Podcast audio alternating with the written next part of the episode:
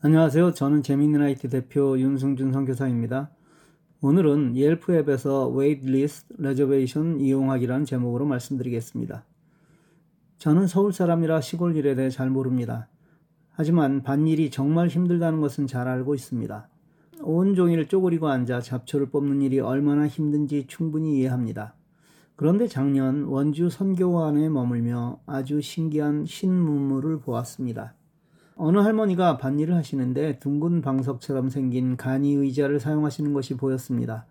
예, 대부분 그걸 이용하시니 특별하지 않은 것 같았는데 그분이 갑자기 앞으로 쉽게 이동하시는 것이었습니다. 자세히 보니 그 아래에는 롤러 같이 생긴 그래서 흙에 파묻히지 않을 바퀴가 달려 있었습니다. 상품으로 파는 것인지 혹은 개인적으로 만드셨는지는 모르지만 그 지혜에 감탄했습니다. 쪼그리고 앉은 채로 앞뒤로 이동이 쉽게 가능한 것이었습니다. 필요는 발명의 원동력입니다. 미국의 음식점에 가면 Waitlist에 이름을 올려놓고 기다리는 곳이 많습니다. 예전에는 종이에 연필로 이름을 써야 했는데 이젠 태블릿 하나 놓여 있는 곳이 많아졌습니다. 도착해서 그곳에 내 이름과 인원 그리고 전화번호 등을 입력하면 내 순서가 되면 알려줍니다. 이 정도는 아신다고요? 그런데 앱을 이용하면 내가 도착하기 전 Waitlist에 입력할 수 있다는 사실도 아시나요? 출발하면서 앱에 입력하여 놓고 가면 그리 많이 기다리지 않아도 된다는 것이죠. Yelp, YELP라는 미국에서 아주 유명한 앱이 있습니다. 지금은 업종이 아주 다양해졌지만 예전이나 지금이나 음식점에 가려면 꼭 확인해야 하는 대표적인 앱입니다. 이 앱에 이 기능이 있습니다. 물론 음식점마다 다르니 지금 확인해 보시죠. Yelp를 실행하고 해당 음식점을 선택하여 나오는 메뉴를 조금만 아래로 내리면 Waitlist라고 나온다면 바로 그것을 사용할 수 있습니다. 거기에는 요일별, 시간별, 평균 대기 시간까지 나오니 이 정보도 잘 활용하시면 됩니다. 그 Waitlist를 눌러 여러분의 정보를 남기면 됩니다. 여러분 순서가 되면 문자로 안내가 옵니다. 얼마 전 보통 1시간을 기다려야 하는 유명한 냉면집에 어른을 모시고 갔습니다. 밖에서 오래 기다려야 하는 사람이 대부분이었지만 이 앱을 이용한 사람은 얼마 기다리지 않고 음식점에 들어갈 수 있었습니다.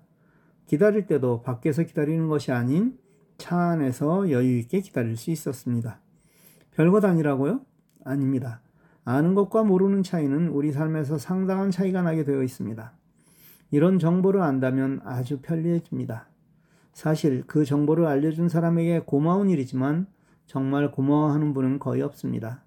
알고 나면 당연하게 여기는 것이 보통 사람들의 생각이기에 저도 섭섭하지도 않습니다. 그러나 이런 작은 일에 감사한다면 여러분의 삶이 바뀔 것입니다. 감사는 또 다른 감사를 낳는 것이기 때문입니다. 감사하는 방법은 그리 어렵지 않습니다. 글을 읽고 좋아요를 누르시고 다른 분에게 공유하시고 또 감사한다고 댓글을 남기시면 됩니다. 이용해 보시고 좋으면 감사하시려 하지 마시고 미리 감사하시는 게 중요합니다. 나중으로 미루면 늘 잊게 마련이기 때문이고 결국은 감사를 놓치게 됩니다. 조금 유명한 음식점은 예약을 받는 곳도 많습니다. 이 예약 제도를 운영하는 음식점은 이 옐프에서 레저베이션을 하실 수 있습니다. 방법도 아주 간단합니다. 날짜와 시간, 그리고 인원수와 이름, 연락처 등을 입력하시면 됩니다. 스마트폰을 잘 사용하시는 방법이요? 예, 일단 스마트폰으로 거의 모든 것이 가능하다고 생각하시는 것이 중요합니다. 그래야 정말 그게 가능한가 하면서 찾아보기 때문입니다. 이 작은 정보를 주위 분들에게 가르쳐 주셔서 오늘 여러분의 삶의 활력소가 되시기를 바랍니다. 감사합니다.